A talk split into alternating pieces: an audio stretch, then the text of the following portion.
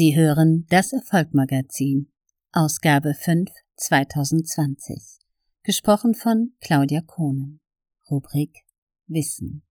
Es folgt der Artikel Tatort Sprache. So funktioniert Sprachprofiling. Wenn Worte zu Waffen und Texte zu Tatorten werden, beginnt mein Einsatz. Ich bin Sprachprofiler am Institut für Forensische Textanalyse. Mein Job ist, anonyme Täter anhand ihrer Sprachmuster zu überführen.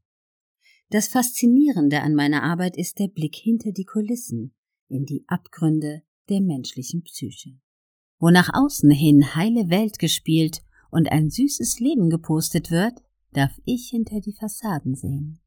Der Ring an deinem Finger macht dich hässlich. Dein Mann betrügt dich schon seit der Hochzeitsnacht.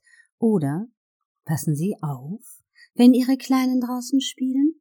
Eine anonyme Nachricht kommt selten allein. Oft kommen sie in Serie und begleitet von unangenehmen Folgeerscheinungen. Das Misstrauen des Partners, der auf einmal alles kritisch hinterfragt. Der Freundeskreis wendet sich ab, weil böse Gerüchte die Runde machen. In der Arbeit bittet der Chef zum Gespräch unter vier Augen und spricht eine letzte, gut gemeinte Warnung aus. Und dann die ständige Angst vor dem, was wohl als nächstes passieren wird. Das Schlimmste ist für viele Betroffene die Ungewissheit, nicht zu wissen, wer da so feige aus dem Dunkeln schießt. Eine anonyme Nachricht hat schon manches Leben nachhaltig verändert. Nicht nur privat. Oft sind unsere Auftraggeber Unternehmen. Dann werden beispielsweise Führungskräfte angegriffen. Auch hier ist das Spektrum der Behauptung breit gefächert. X hat über fingierte Beraterverträge Millionen ins Ausland verschoben. Im Bereich von Y wird regelmäßig gegen gesetzliche Vorschriften verstoßen. Z hat die Gegenseite während der Verhandlung mit internen Informationen versorgt. Wenn Sie unserer Forderung nicht nachkommen, machen wir ernst. Die anonymen Täter sind manchmal Mitbewerber, enttäuschte Kunden, Kooperationspartner, eiskalte Kriminelle, Aktivisten und gelegentlich auch frustrierte, ehemalige oder aktuelle Mitarbeiter. Auf einmal stehen Polizei, Steuerfahndung oder Staatsanwaltschaft vor der Tür. Später zeigt die Akteneinsicht, Auslöser war ein sehr konkretes, anonymes Schreiben. Gespickt mit Insiderwissen und, wie sich dann herausstellt, einigen Halbwahrheiten und etlichen Lügen. Die Vorwürfe erweisen sich schnell als haltlos. Das Bild auf der Titelseite der Zeitung bleibt. Steuerfahnder, die schwere Kisten aus der Konzertzentrale schleppen. Unser Job ist, Klarheit zu schaffen, dem anonymen Täter anhand seiner Sprachmuster ein Gesicht zu geben. Manchmal ist es auch unser Auftrag, Verdächtige nach Möglichkeit zu entlasten. Dazu tauchen wir tief ein in die Texte und machen Muster sichtbar, die den meisten Menschen beim Lesen verborgen bleiben. Für uns als Sprachprofiler ist die Sprache in erster Linie Identität.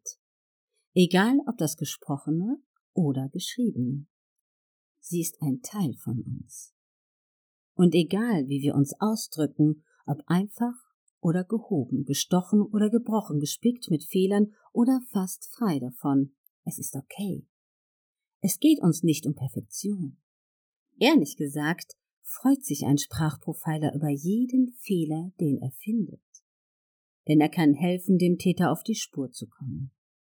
Auf meinem sprachwissenschaftlichen Seziertisch zerlege ich jeden anonymen Brief in seine kleinsten Einzelteile. Ich analysiere, wie der Täter mit Sprache umgeht. Von der einfachen Wortwahl über die Grammatik bis tief hinein in die Sprachpsychologie. Oft haben unsere Auftraggeber einen Verdacht, wer hinter den anonymen Angriff stecken könnte.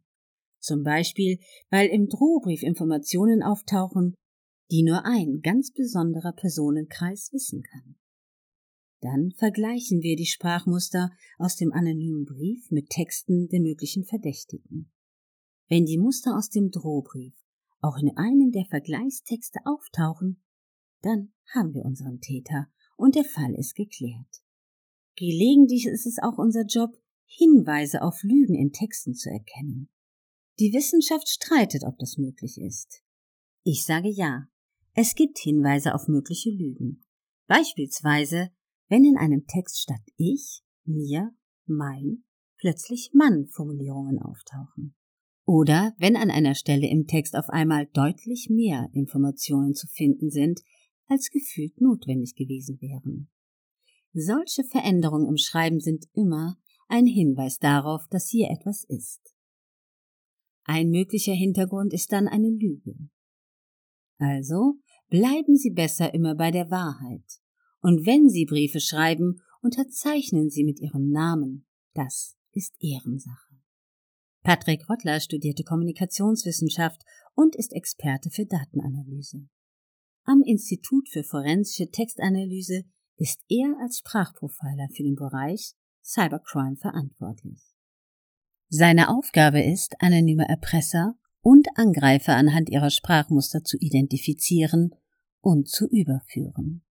Das Taschenbuch Die geheimen Muster der Sprache von Patrick Röttler und Leo Martin ist erschienen im Juni 2020 mit 240 Seiten.